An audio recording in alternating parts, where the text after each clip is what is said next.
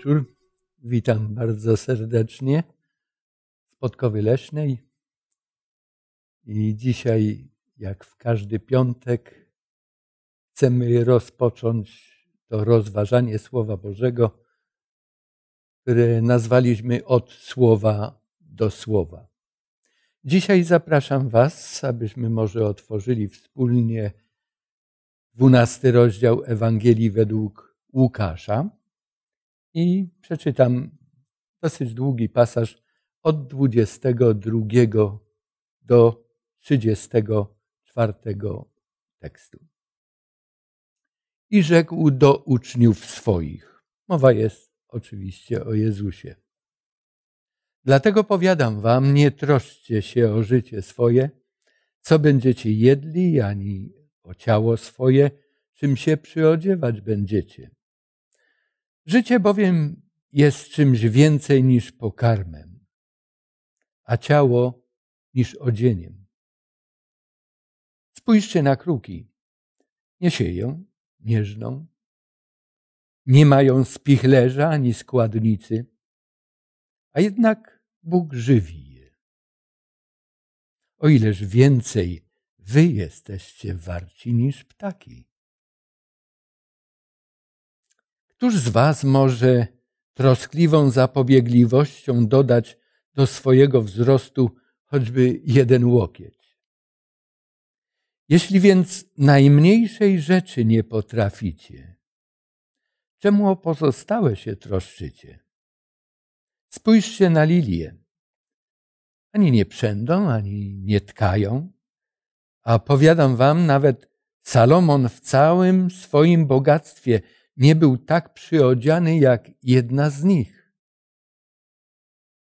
Jeśli więc trawę polną, która dziś jest, a jutro zostaje wrzucona do pieca, Bóg tak przyodziewa, o ileż bardziej was, o małowierni.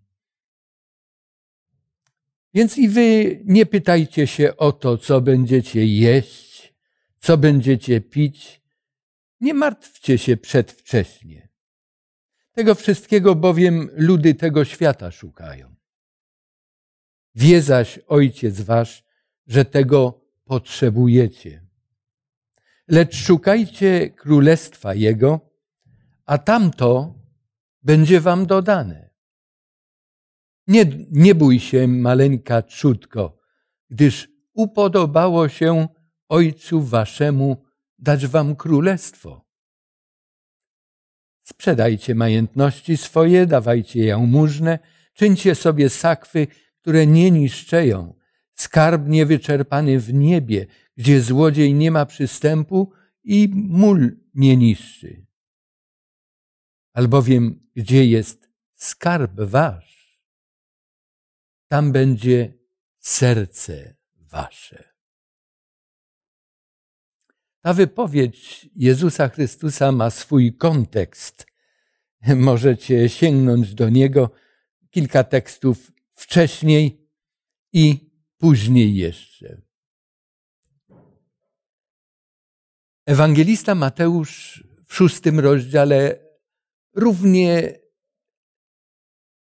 sprawozdaje i wkłada to w treść tego kazania, które Chrystus na górze, na górze wygłosił w Galilei. Nie martwcie się. Nie martwcie się, bo ptaki się nie martwią i żyją. Nie martwcie się, bo przyroda jest ożywiona, jest piękna. Bóg jest wspaniałym estetą, wielkim Bogiem o szczodrobliwym sercu, o poczuciu piękna i On to wszystko dla Was przygotował. Te teksty na ogół znają wszyscy chrześcijanie. Chrystus kiedyś, gdy chciał zwrócić uwagę, jak ważne jest czytanie ze zrozumieniem, dotyczyło to akurat proroctw, proroctw Księgi Daniela na czas końca. Często również się powołujemy na ten tekst Ewangelii Mateusza, 24 rozdziału i wiersza 15, gdzie Chrystus powiedział: Kto czyta proroka Daniela, ten niech uważa, niech uważnie czyta. Nieraz e, jakieś historie, jakieś teksty są nam tak dobrze znane, że przelatujemy od po prostu wzrokiem. E, mówię tak, już to, już to znam, mam się nie martwić, Bóg się o mnie troszczy, ale gdy przekładamy później to na sytuacje życiowe, prawda, że nie zawsze nam to wychodzi i ta nasza ufność gdzieś ustępuje miejsca trwodze, kłopotom, bólom głowy, stresom, napięciom.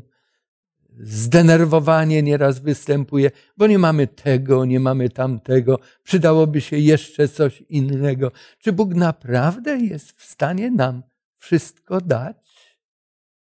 Zwróćmy uwagę, że te słowa wypowiada nasz Zbawiciel, Jezus Chrystus. Ale On też, według Pisma Świętego, jest naszym Stworzycielem, on też jest tym, który prowadził naród izraelski po pustyni przez 40 lat. Apostoł Paweł w liście do Koryntian zwraca na to uwagę i zacytuje te słowa, tę wypowiedź apostoła Pawła z dziesiątego rozdziału pierwszego listu do Koryntian. A chcę, bracia, abyście dobrze wiedzieli, że ojcowie nasi wszyscy byli pod obłokiem, wszyscy przez morze przeszli, wszyscy w Mojżesza ochrzczeni zostali w obłoku i w morzu, i wszyscy ten sam pokarm duchowy jedli, i wszyscy ten sam napój duchowy pili, pili bowiem z duchowej skały, która im towarzyszyła. A tą skałą wyjaśnia Paweł, był Chrystus. A więc, gdy Chrystus w kazaniu na górze, czy tutaj już w tej redakcji słów, które Łukasz zamieścił w swojej Ewangelii, co przeczytaliśmy przed chwilą z dwunastego rozdziału, gdy mówi nie troszczcie się, to wie, co mówi. Bo nieraz ktoś nas pociesza, nie martw się, jakoś to będzie. Dobrze, gdy ta osoba już coś przeżyła, właśnie w tej dziedzinie. Wtedy jest bardziej wiarygodna. Ale gdy o tym, aby się nie martwić, mówi nam nasz Stwórca, nasz Zbawiciel, ten, który powiedział: Ja cię nigdy nie opuszczę, ja zawsze cię poprowadzę. A Paweł, gdy wyjaśnił, że on prowadził naród izraelski przez 40 lat po pustyni, to w liście do Rzymian, w 15 rozdziale i wierszu czwartym zamieścił takie słowa. Tamte rzeczy przydały nam się za wzór i są napisane dla naszego napomnienia. Są napisane po to, ażebyśmy uwierzyli, żebyśmy mieli pociechę z tych słów, które znajdujemy. Słów naszego Boga i Zbawiciela. Wszyscy wiemy, jak naród izraelski został wyzwolony z niewoli egipskiej, jak wyszedł z niewoli, jak przeszedł przez Morze Czerwone, jak później spotykał się z różnymi trudnościami, problemami, jak manną Bóg go karmił. No i Wreszcie nowe już pokolenie weszło do ziemi obiecanej. Chciałbym, abyśmy weszli w tę sytuację, abyśmy taką wizualizację sobie zrobili. Yy, naród izraelski, który wychodził z niewoli egipskiej, liczył ponad 600 tysięcy mężczyzn powyżej 20 roku życia. Yy, oszczędnie doliczając dwie osoby do każdego takiego mężczyzny, mamy milion osiemset tysięcy ludzi. Prawie dwa miliony. To nie mało. Gdy wchodził do ziemi obiecanej, to znowu czytamy, że chociaż stare pokolenie wyginęło, to młode narosło. I znowu tych dorosłych mężczyzn było ponad 600 tysięcy. A więc ta sama liczba możemy przyjąć, którą Bóg prowadził przez te 40 lat. No, doszli nad Morze Czerwone i Bóg zdecydował ich przeprowadzić. Czytamy, że rozdzielił te wody Morza Czerwonego. Tak, aby po dnie tej toni mogli przejść. Ktoś się temu, kto logistyką się zajmuje, przyjrzał tak z bliska. Milion osiemset tysięcy osób, a może dwa miliony, przechodzi w ciągu jednej nocy przez rozstąpione wody Morza Czerwonego. Wziął kalkulator i zaczął liczyć. Jeżeli szli w takim zespole, w jednym rzędzie 50 osób, i jeżeli pomiędzy tymi rzędami była przerwa tylko 3 metry, to orszak ten, tłum ten, aby przejść przez Morze Czerwone, musiał rozłożyć się w czasie na 30 godzin.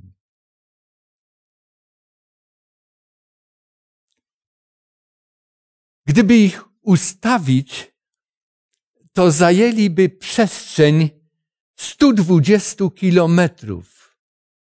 I idąc takim miarowym, dobrym krokiem, zajęłoby im to 30 godzin. Sprawozdanie biblijne mówi, że oni w ciągu jednej nocy przeszli. I gdy uwzględnimy dokładnie, czytając ten opis, to nie była nawet cała noc.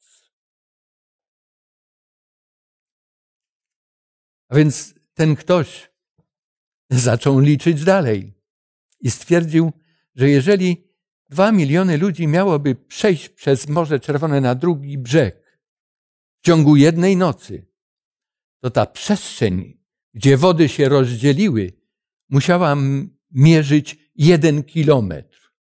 Wtedy, idąc ramię przy ramieniu, mogli przejść na drugą stronę. Jak to Bóg spowodował? Więc to nie była stróżka, którą Bóg rozdzielił i oni takim przesmykiem gdzieś tam przeszli. Nie, to była, to była niesamowita przeprawa, gdzie dwa miliony ludzi w ciągu jednej nocy przedostało się na drugą stronę. Na pewno nie zajęło im to całej nocy, bo w międzyczasie Egipt również puścił się tą samą drogą i później wojska egipskie zginęły.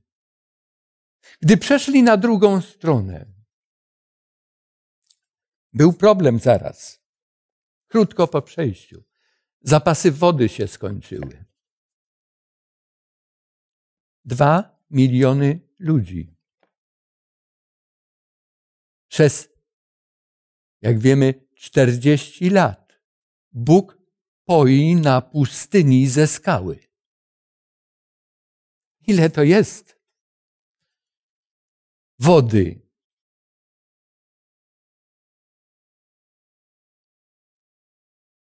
I znowu tu posłużę się pewną notatką, którą znalazłem, aby przetransportować taką ilość wody i dostarczyć taką ilość wody, przekładając to na język współczesny, trzeba 220-tonowych beczkowozów. Skąd je wziąć? Jak to dostarczyć? Jak to napoić? Bóg tego dokonał. Nie troszczcie się o nic. On wie, że tego potrzebujecie. jak ich wyżywić przez czterdzieści lat. Wiemy, że spadła manna. Pewnego poranka Bóg wcześniej Arona i Mojżesza uprzedził już i Izraelici budzą się. Nie widać prawie, że tych kamieni pustynnych i tego piasku jest coś białego, jak, jak drobne ziarna. I pytają, manhu, co to jest? I stąd mamy tę nazwę manna. Ten chleb z nieba, jak go nazywają Żydzi przez całe następne wieki, i Chrystus do tego nawiązuje, gdy jest na tej ziemi jako Mesjasz i też karmi ludzi, tysiące ludzi odrobiną chleba. Kilkoma rybkami. Nie troszcie się. Dlaczego się martwicie?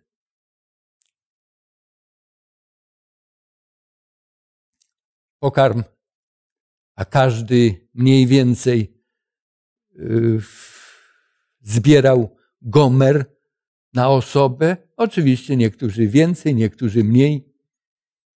Ale Bóg im dostarczał, to był catering rano każdego dnia.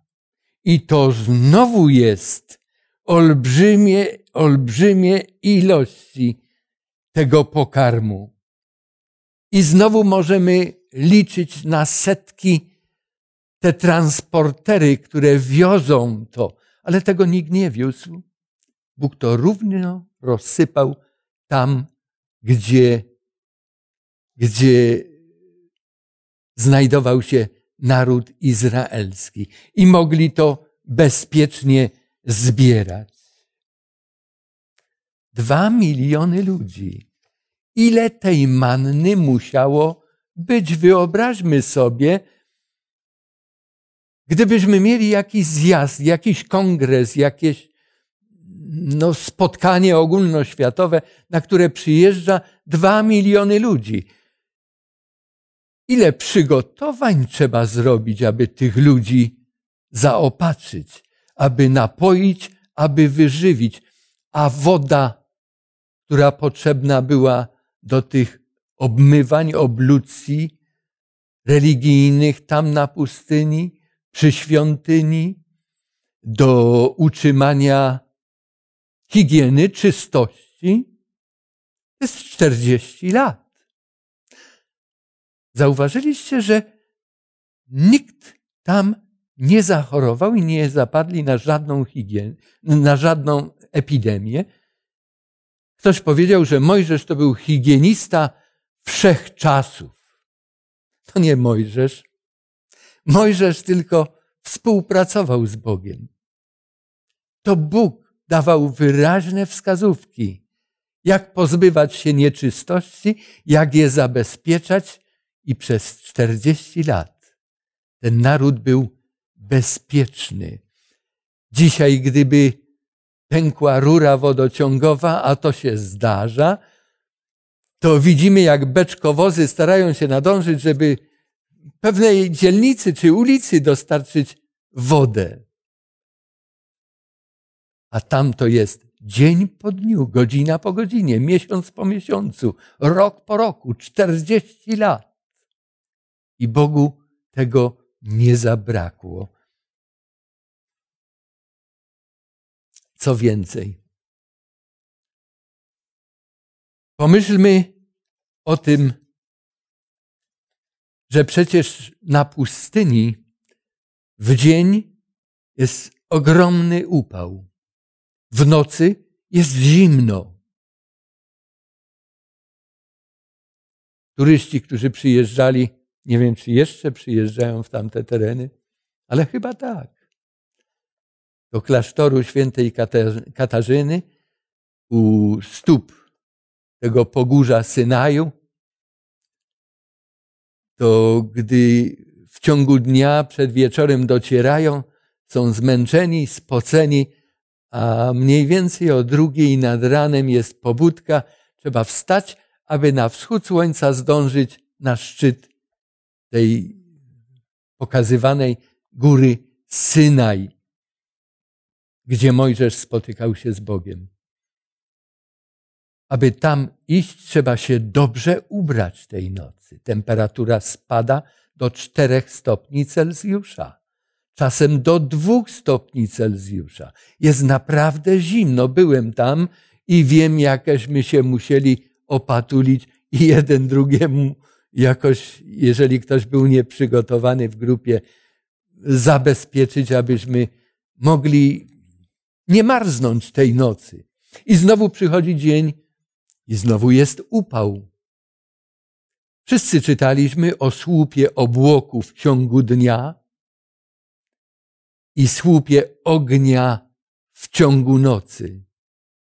Czy to była Boża klimatyzacja dla tak olbrzymiego narodu, a więc i dużego terenu?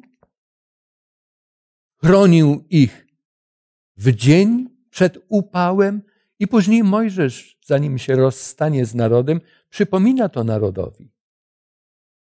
I w nocy ten słup ognisty, to było jakieś centralne chyba podgrzewanie tego powietrza, aby ten naród mógł przez to wszystko przejść i być bezpiecznym.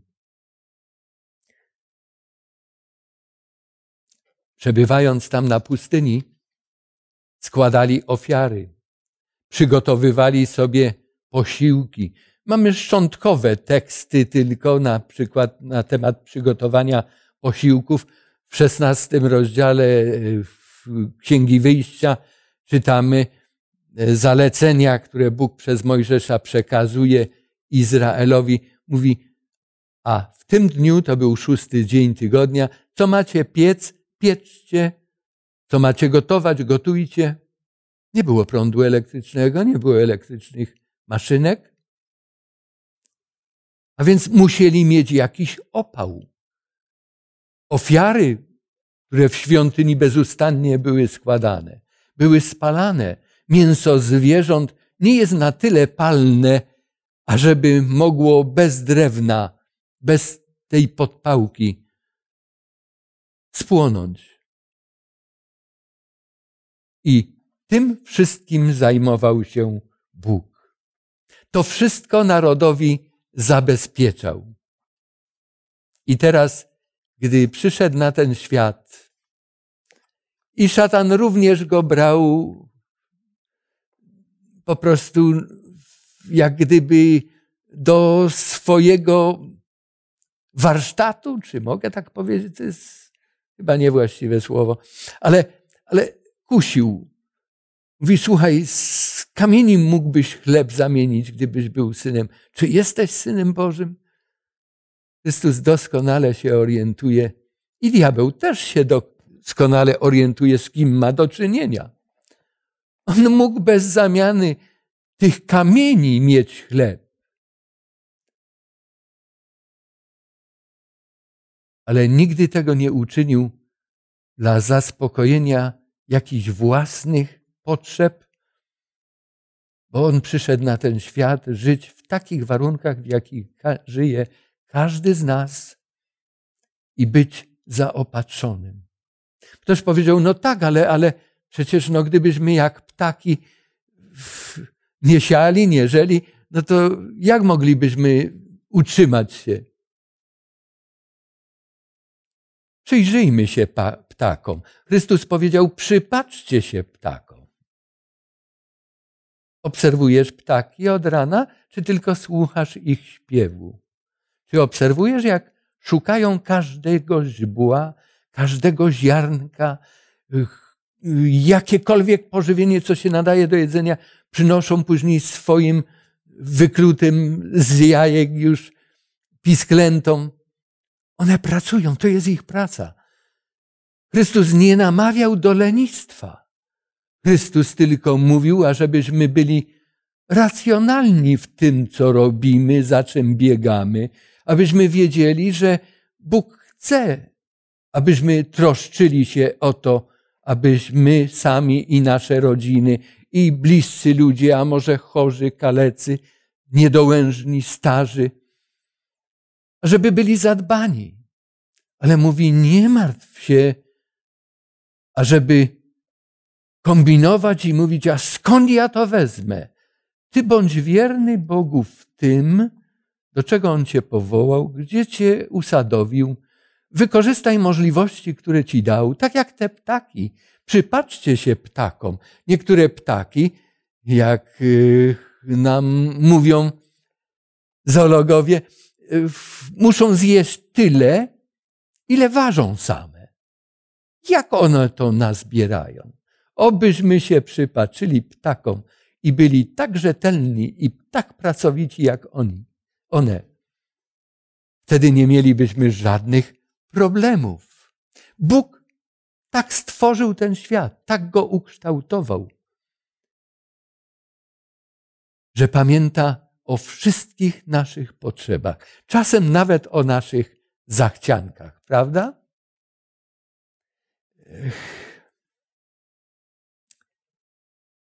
Dawid, psalmista, w psalmie 37 i wierszu 25 napisał takie słowa. Byłem młody i zestarzałem się, a nie widziałem, żeby sprawiedliwy był opuszczony, albo jego potomki, jego potomstwo, aby żebrało chleba. Nie. Jeżeli wiemy, kim jest nasz Bóg, jeżeli cenimy te wszystkie dary, talenty, zdolności, siły umysłu i ciała, to potrafimy być zapobiegliwi, potrafimy zarobić uczciwie, aby nie tylko mieć, ale dać innym. Ja tylko wrócę do tej manny. Czy zauważyliście, że Bóg dając mannę, dawał ją w ciągu tylko sześciu dni? Czy siódmego dnia mieli pościć? Nie. Na siódmy dzień mieli zebrać mannę w dniu szóstym. Podwójne zbieranie. Właśnie tej drobniutkiej, jak kolendra, kaszki. Ale trzeba było to zebrać. Trzeba było o to zadbać. W sabat, w dniu siódmym, Bóg uczył, że manny nie będzie. Nie musicie się o to troszczyć, ale myślcie o tym wcześniej. W psalmie 84 jest to szczególny psalm. Psalm napisany przez synów Koracha. I to tego Koracha, co razem z Datanem i Abironem zbuntowali się na pustyni przeciwko Bogu, Mojżeszowi i Aaronowi. Jak uważnie czytamy tę historię, jeszcze dalsze nawiązania do niej, to dowiadujemy się, że cała rodzina zginęła, ale synowie Koracha ocaleli. Jest cały szereg tekstów w psalmach, pieśni. Widocznie byli to uzdolnieni młodzieńcy też, którzy potrafili tworzyć poezję, może pisać muzykę. I między innymi psalmem Koracha, synów Koracha jest psalm 84. O jak miłe są przybytki Twoje, Panie zastępów. Dusza moja wzdycha, omdlewa z tęsknoty do przedsionków pańskich. Serce moje ciało woła radośnie do Boga żywego. Nawet wróbel znalazł sobie domek, a jaskółka gniazdo dla siebie, gdzie składa pisklęta swoje. Tym są ołtarze Twoje, Panie zastępów. Królu mój i Boże mój, błogosławieni, którzy w domu Twoim mieszkają, nieustannie Cię chwalą. Błogosławiony człowiek, który ma siłę swoją w Tobie. 84 psalm. I w 85 psalmie też autorstwa synów Koracha. Czytam tak. Tutaj widocznie, tak jak wszyscy mieszkańcy tej ziemi, oni czuli na sobie brzemię grzechu. Ten psalm brzmi: Panie, okazałeś łaskę ziemi swojej, odmieniłeś los Jakuba, odpuściłeś winę ludu swego, zakryłeś wszystkie ich grzechy, uśmierzyłeś wszystką złość swoją, zaniechałeś zapalczywości gniewu swego. Spraw nam odnowę, Boże, zbawienia naszego i zaniechaj gniewu swego na nas. Czyż na wieki gniewać się będzie na nas? Czy rozciągniesz gniew swój na wszystkie pokolenia? Czy nie ożywisz nas znowu, aby lud Twój rozradował się w Tobie? Okaż nam, Panie, łaskę swoją i daj nam zbawienie swoje. I taka refleksja wtrącona. Chciałbym teraz słyszeć, mówi autor, pisarz tego psalmu. Chciałbym teraz słyszeć, co mówi Bóg, Pan. Zaiste zwiastuje pokój ludowi swemu i wiernym swoim, aby tylko nie zawracali do głupoty swojej. Czy Bóg ma takie samo pragnienie pod moim adresem, Twoim adresem? Zaiste zbawienie jest bliskie, kontynuuje syn Koraha. Bliskie dla tych, którzy się go boją, aby chwała Jego zamieszkała w ziemi naszej, aby łaska i wierność się spotkały, a sprawiedliwość i pokój pocałowały.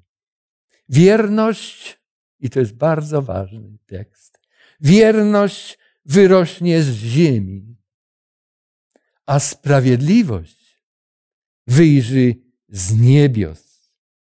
Także dobrobytu udzieli Pan, ziemia nasza swój plon wyda, sprawiedliwość kroczyć będzie przed Nim i wyznaczać drogę krokom Jego. Bóg o człowieku nigdy nie zapomniał i nigdy nie zapomni. Boleje nad tym, gdy odwracamy się od Niego i tracimy z Nim łączność. Gdy pozwalamy, aby mur, jak żelazna kurtyna, odgrodził nas od Boga, mur naszych grzechów, naszych pomysłów na życie, naszej własnej troski o samych siebie, miast spolegać na nim. Dlatego Chrystus powiedział: Szukajcie najpierw Królestwa Bożego i sprawiedliwości, Je, sprawiedliwości Jego, a to wszystko zostanie Wam dodane. Zauważyliście, co powiedział Chrystus? To wszystko będzie Wam dodane. Nam się wydaje, że my żyjemy po to, aby jeść, aby się bogacić, aby gromadzić, Nie. Żyjemy po to, aby wracać do Boga, aby zaufać Mu całkowicie. A to wszystko inne odzienie, pożywienie, środki do życia, zdrowie to wszystko będzie Wam dodane, powiedział Jezus. To jest dodatek do życia. To nie jest cel życia. Celem naszego życia jest iść przez te kilka, dziesiąt lat naszej wędrówki na tej ziemi w stronę Boga i z Bogiem w sercu. Dlatego apostoł Paweł powiedział: Ja umiem obfitować i umiem niedostatek cierpieć. To wszystko mnie dotyka, tak jak każdego człowieka. Ale nie rozpaczam, nie martwię się, bo wiem, kto jest moim Bogiem. Kto mnie prowadził, prowadzi i doprowadzi. I zachęca, skosztujcie i zobaczcie, jak dobry jest Pan. Błogosławiony człowiek, który w nim złożył swoją ufność. W liście do Filipian napisał, wszystkie troski swoje złóżcie Jemu, On ma o was staranie. Drogi słuchaczu, drogi przyjacielu. Jakie masz priorytety w życiu? Po co żyjesz? Może trzeba je przewartościować. Niech kilka chwil muzyki pomoże nam przemyśleć własne życie też.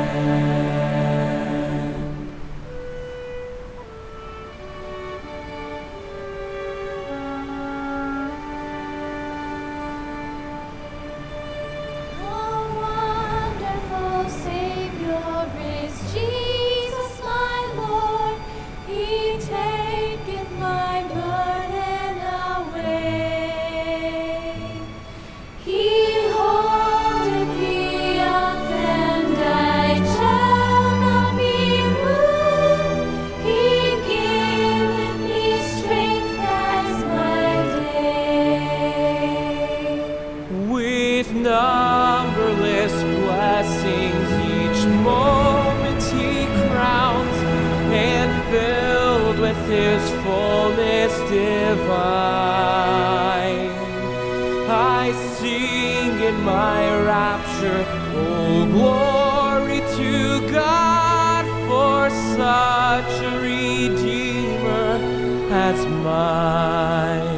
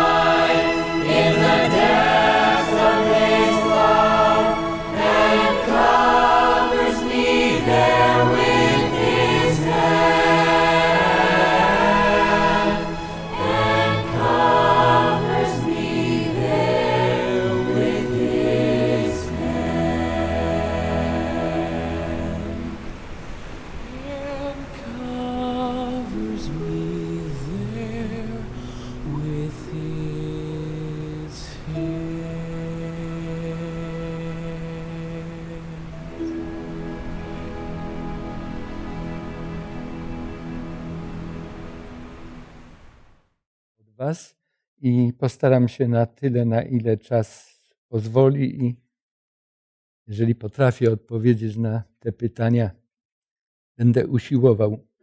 E, W liście do Rzymian w ósmym rozdziale, wierszu czternastym czytamy, bo ci, których Duch Boży prowadzi, są dziećmi Bożymi.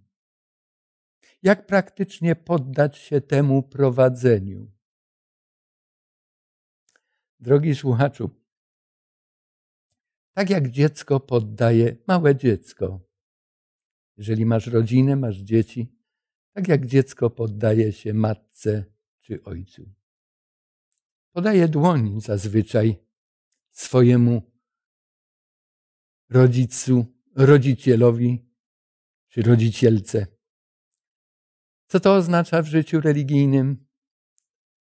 Jeżeli czytasz Pismo Święte i czytasz je nie jako zwykłą książkę, bo Biblię można tak też czytać. Ona jest napisana alfabetem, którym napisane jest wszystko, co zostało napisane.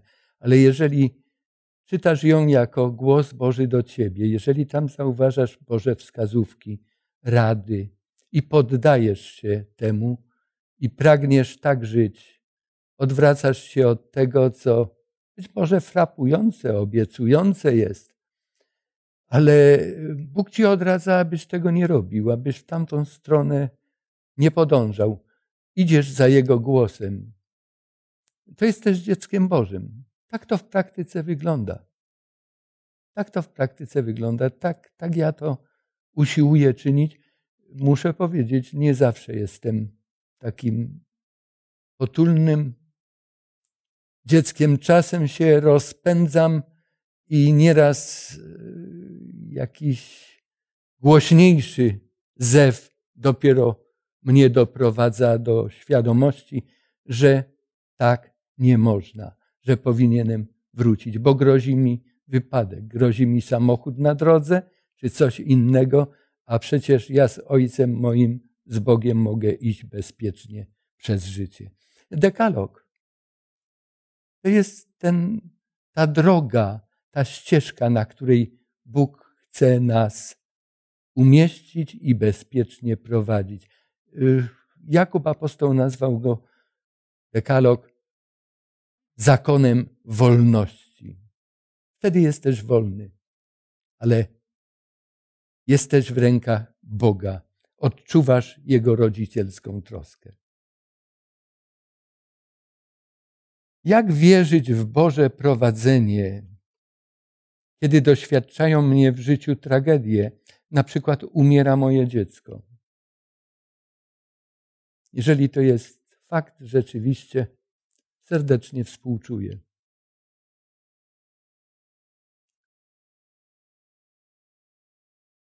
Są pewne sytuacje życiowe, których nie potrafimy wyjaśnić. Kiedyś w narodzie izraelskim był taki przypadek, naród odszedł daleko od Boga. Y, król przodował w odstępstwie. I na dworze zmarło małe dziecko. I wszyscy rozpaczali i pytali, dlaczego? I Bóg posłał proroka i powiedział, dlatego, że tylko to dziecko było gotowe, a Bóg je uchronił przed zepsuciem środowisku, gdyby je tutaj pozostawił, zeszłoby na manowce. Ono było święte. Ono w oczach Boga było Jego dzieckiem i tak je uchronił od zepsucia. Nie wiem, w tak trudnych momentach trudno radzić cokolwiek.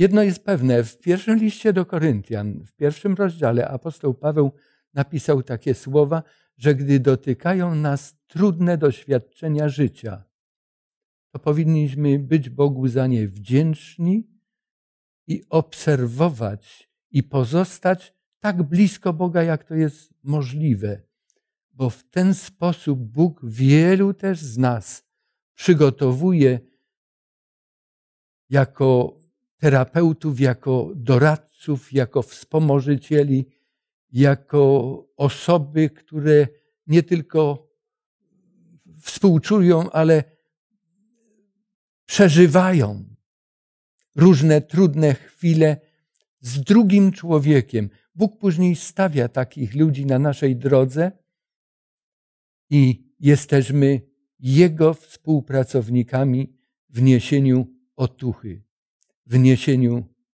pociechy. Jeżeli przez co sami, przez coś trudnego sami zostaliśmy przeprowadzeni przez Boga, Bóg chce, abyśmy pomogli w podobnych trudnościach przejść naszym bliźnim również na drugą stronę, tam gdzie znowu promień światła jaśnieje. Co z ludźmi, którzy nie uwierzą, że Bóg istnieje? Co powiedzieć matce, która sama wychowuje dzieci i ledwo jej starcza na jedzenie, a nie wierzy w Boga? Zadajecie trudne pytania. Ale w tej chwili mi do głowy przychodzi taka sytuacja, że istnieje ośrodek pomocy, istnieje ośrodek, gdzie ludzie mogą mieć i pożywienie, i dach nad głową, może nie taki wymarzony, ale dach nad głową na początek, i odzienie, ale oni nie wierzą, że coś takiego istnieje. I oni nigdy tam nie pójdą. Można im to przynieść, ktoś powie. Tak, I Bóg wiele rzeczy nam przynosi. Pomyśl o dniach pogodnych, radosnych, o słońcu, o urodzajach, o pięknie kwiatów, krzewów, y, o życzliwości różnych ludzi, którzy przychodzą. I zapewne, gdy, gdy taka sytuacja jest, że matka wychowuje dzieci i ledwo jej starcza na jedzenie, że znajdują się w tym środowisku. Nieważne, czy ona wierzy w Boga, czy nie wierzy, ale znajdują się ludzie, którzy mają w swoim sercu to współczucie, które Bóg wszczepia w każde serce ludzkie. I przychodzą, z pewnością przychodzą z pomocą takiej matce. I to jest nieważne, czy ona wierzy w Boga, czy nie. Wszyscy jesteśmy dziećmi Bożymi i mam wrażenie, że Bóg najbardziej boleje w sytuacjach, kiedy chciałby pomóc, a my mu na to nie pozwalamy. Ale może coś się stanie, że jakaś myśl zatrzyma nas w naszym amoku i przyjdziemy do Boga. Kolejne pytanie. Tym razem od Filipa. Poprzednie były od gościa. Filip pyta, w jaki sposób Bóg prowadził Zachariasza, syna kapłana Jehojady?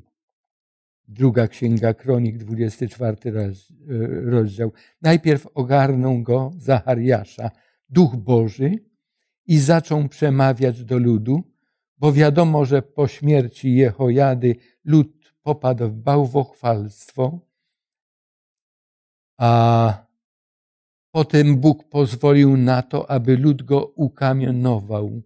To bardzo dziwne, jak na Boże prowadzenie. Prawda? Prawda. Gdy proroctwa mówiły o Jezusie Chrystusie w, Iza- w księdze Izajasza w dziewiątym rozdziale, czytamy o tych różnych imionach. To jest wiersz podaj piąty. Nazwą imię Jego, Ojciec Wieczności, Książę Pokoju, ale między innymi jest takie imię dziwny. Bóg nieraz dziwnie postępuje. Nasi rodzice, gdy jeszcze byliśmy dziećmi, dziwnie postępowali z nami.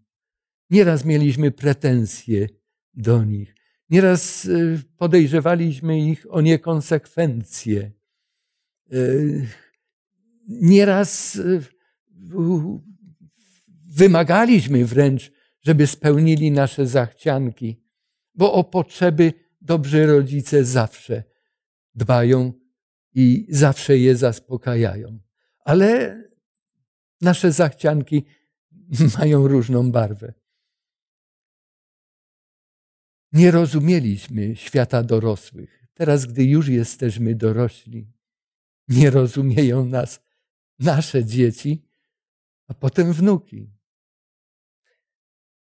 Być może w którymś miejscu, a Apokalipsa mówi o takim okresie, który nazywa tysiąc lat, gdzie można będzie zadać każde pytanie i znaleźć na nie odpowiedź.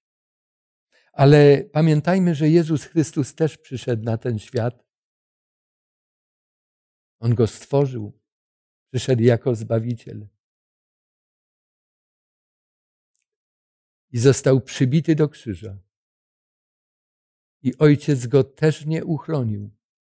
Bo czasem taka jest cena nawrócenia innych ludzi. Czasem dopiero dramat i tragedia, która z ich udziałem się rozegrała, otrzeźwia ich. Ja sądzę, że Bóg, jeżeli dopuszcza do takiego przypadku, to najpierw dba o to, aby ten, który ginie, jak Szczepan na przykład, pierwszy męczennik chrześcijański, został ukamienowany. Ale Bóg zadbał o to, żeby Szczepan miał zbawienie, aby Szczepan umierał nawet z tą wizją zbawienia i wizją Jezusa Chrystusa. to życie na tej ziemi. Nieraz nam się wydaje, że to jest jedyne dobro, które mamy. To jest wielkie dobro. Ale największym dobrem jest życie wieczne. Dlatego Chrystus powiedział: Szukajcie najpierw Królestwa Bożego i Jego sprawiedliwości, a wszystko inne zostanie Wam dodane. Czy podane liczby mogą być zawyżone lub zaniżone? Pyta ktoś. Gość.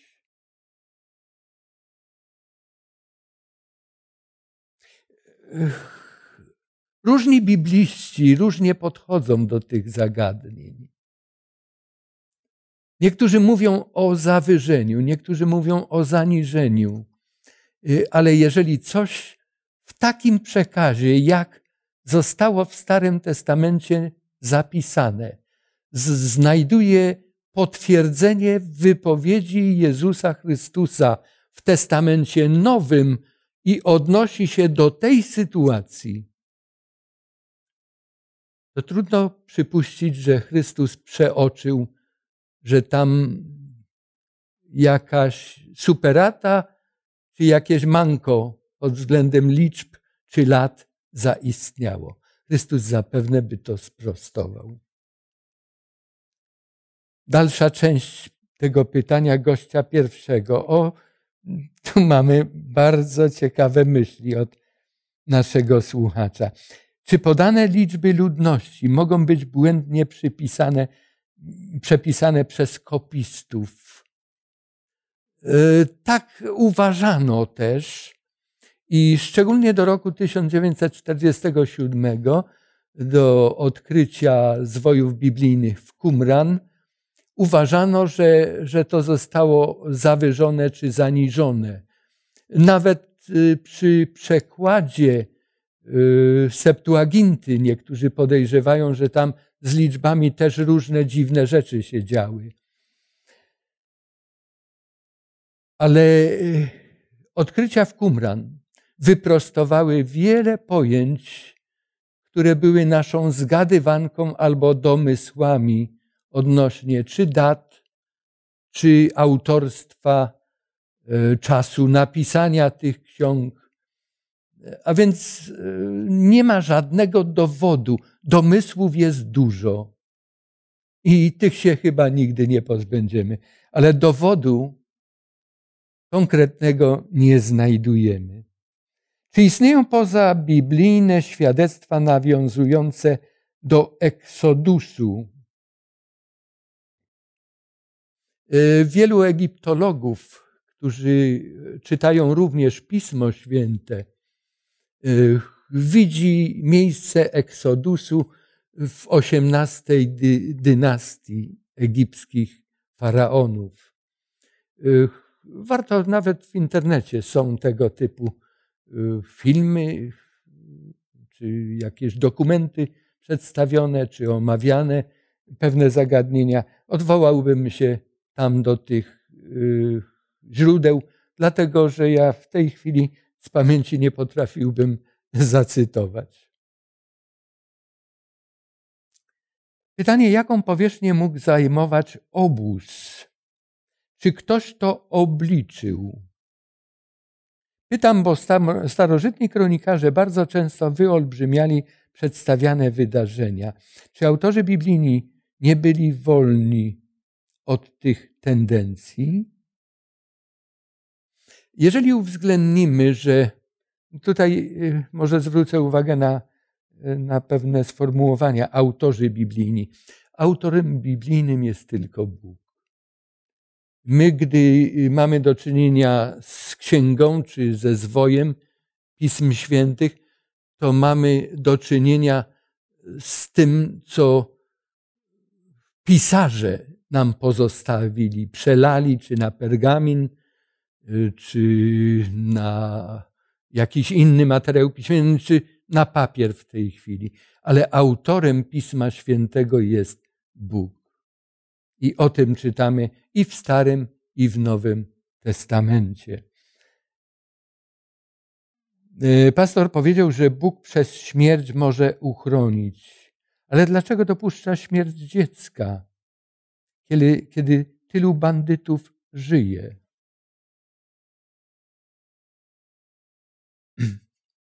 Opowiem Wam autentyczną historię. Gdy pracowałem na Śląsku, y, bywałem w Zagłębiu bardzo często, bo to Przemsza dzieliła Zagłębie od Śląska. Mieszkałem w Mysłowicach wtedy. I tam niedaleko od, y, od y, Mysłowic, już po drugiej stronie Przemszy, był pewien ciekawy człowiek. Jeździł całe życie na rowerze. Całe życie. Tak wszyscy to mówili. Ja go znałem przez krótki okres czasu tylko. Znałem, widziałem go, spotkałem go. Jeździł dosyć kolizyjnie, bo jak sam wyznał, tylko z dwoma pojazdami się nie zderzył jako rowerzysta. Zabawnie to brzmi. Powiedział, z walcem drogowym się jeszcze nigdy nie zderzył i ze spychaczem. A tak już z wszystkimi pojazdami. I ktoś z wierzących ludzi zadał mu pytanie: Myślałeś kiedyś, dlaczego tak się dzieje? Wielu ludzi, tak jak w tym pytaniu, wielu ludzi, no mówiąc po ludzku, przyzwoicie prowadzących się, on był przy tym zawsze pijany. Nie ma takiego szczęścia, ulegają wypadkom, giną, umierają nagłą śmiercią, a ty żyjesz? On mówi, a no nie wiem, nie wiem dlaczego. Mam szczęście. I wtedy ten wierzący człowiek, chrześcijanin mówi, słuchaj, czy myślałeś kiedy o tym, że Bóg istnieje i On cię miłuje i te wszystkie ratunki z wszystkich opresji, to Jego łaska, bo czeka na ciebie, bo nie chce, abyś zginął, tylko abyś się odwrócił od tego, co złe? Przeczytam jeden tekst z Ewangelii Łukasza. Dzisiaj czytaliśmy z dwunastego rozdziału. Ja przeczytam z rozdziału trzynastego. Trzynasty rozdział Ewangelii Łukasza. To może mieć związek z tym pytaniem. W tym czasie przybyli do niego, do Jezusa, niektórzy z wiadomością o Galilejczykach, których krew Piłat pomieszał z ich ofiarami. Wyobraźcie sobie. Przychodzą z Galilei do Jerozolimy, czyli do Judei, aby złożyć ofiary w świątyni. I Piłat zabija tych wszystkich ludzi. Krew ofiar i krew tych, którzy ofiary składają, miesza się. A odpowiadając, rzekł do nich, czy myślicie, że ci Galilejczycy byli większymi grzesznikami niż wszyscy inni Galilejczycy, skoro tak ucierpieli? Bynajmniej, powiadam wam, jest odpowiedź Chrystusa. Lecz jeżeli wy się nie upamiętacie, wszyscy podobnie poginiecie. Albo czy myślicie, że owych osiemnastu, na których upadła wieża przy Sylo, i zabiła ich, było większymi winowajcami niż wszyscy ludzie zamieszkujący Jerozolimę? Bynajmniej, powiadam wam. Lecz jeżeli się nie upamiętacie, wszyscy tak samo poginiecie. Tak jak powiedziałem, to życie na tej ziemi to jest krótki okres czasu. Krótki okres czasu, w którym Bóg chce dać się poznać Każdemu człowieka, człowiekowi. My się nieraz przed tym bronimy, ochraniamy, nie chcemy Boga znać. Albo mówimy, Boże, to ja taki pobożny i mnie dotykają nieszczęścia? Bóg powiedział na samym początku, że zapłatą za grzech jest śmierć. Nie ma sprawiedliwego ani jednego człowieka. A więc wszyscy jesteśmy skazani na śmierć. Jezus Chrystus przyszedł, aby dać nam życie wieczne. W liście do Rzymian w szóstym rozdziale i wierszu 23 Paweł apostoł napisał: Zapłatą za grzech jest śmierć, ale dar z łaski Boga jest żywot wieczny w Chrystusie Jezusie, Panu naszym. Ewangelista Jan napisał słowa, które są jak gdyby kwintesencją całej Ewangelii. Tak Bóg umiłował świat, że syna swego jednorodzonego dał, aby każdy, kto w niego wierzy, nie zginął, ale miał życie wieczne. Cały świat umiłował. Za wszystkich Chrystus umarł. Szkoda, że nie wszyscy chcą go przyjąć. On, on nas na siłę nie zbawia. On na siłę nieraz wyrywa nas z niebezpieczeństwa, a nieraz dopuszcza, aby niebezpieczeństwo nas dotknęło i bardzo boleśnie. A być może jak tych Galilejczyków, czy tych, którzy zginęli od zawalenia się wieży w Sylo, może ci ludzie już byli blisko Boga, może ich życie już nabrało tych barw, które, które nazywamy nieraz tymi barwami bożymi, synostwa Bożego. I to, że oni przestali żyć, podobnie jak Szczepan, o którym wcześniej wspomniałem, to wywarło albo powinno wywrzeć wpływ na innych. Chrystus powiedział: Jeżeli pokutować nie będziecie. Co to znaczy pokutować? Niektórzy myślą, to środa popielcowa, pochylić głowę, posypać się popiołem, czy pozwolić, by ktoś to zrobił, abym sobie palców nie ubrudził. A później Wielki Post, a później karnawał. Hulaj duszo, piekła nie ma. Mówią, pokutowałem. To jest pokuta? Pokuta po grecku oznacza, oznacza metanoja. Metanoja to jest zwrot, który określa sytuację, gdy idę w tym kierunku. W pewnym momencie odwracam się i idę do tyłu, w tamtym, tam. Albo szedłem do tyłu i odwracam się w stronę Boga. To jest pokutowanie. Nawróćcie się. Inaczej tłumaczona jest, y, ta, y, tłumaczone to słowo metanoja. Nawróćcie się. Szedłeś przeciwko Bogu, nawróć się do Boga. To byłoby chyba wszystko, co do tej pory do mnie dotarło jako pytania. Natomiast mam y, jeszcze kilka ogłoszeń, ale przedtem chciałbym, abyśmy Bogu podziękowali za ten wspólny czas przy Jego Słowie. Drogi Boże i Ojcze nasz, chcę Ci podziękować za to, że dałeś nam ten wieczór i pozwoliłeś, ażeby ten głos, który tutaj brzmiał w tym studio, mógł dotrzeć również i do słuchaczy w domach.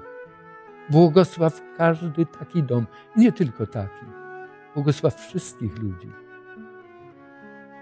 Dziękuję Ci za słuchaczy, dziękuję za tych, którzy zadawali pytania.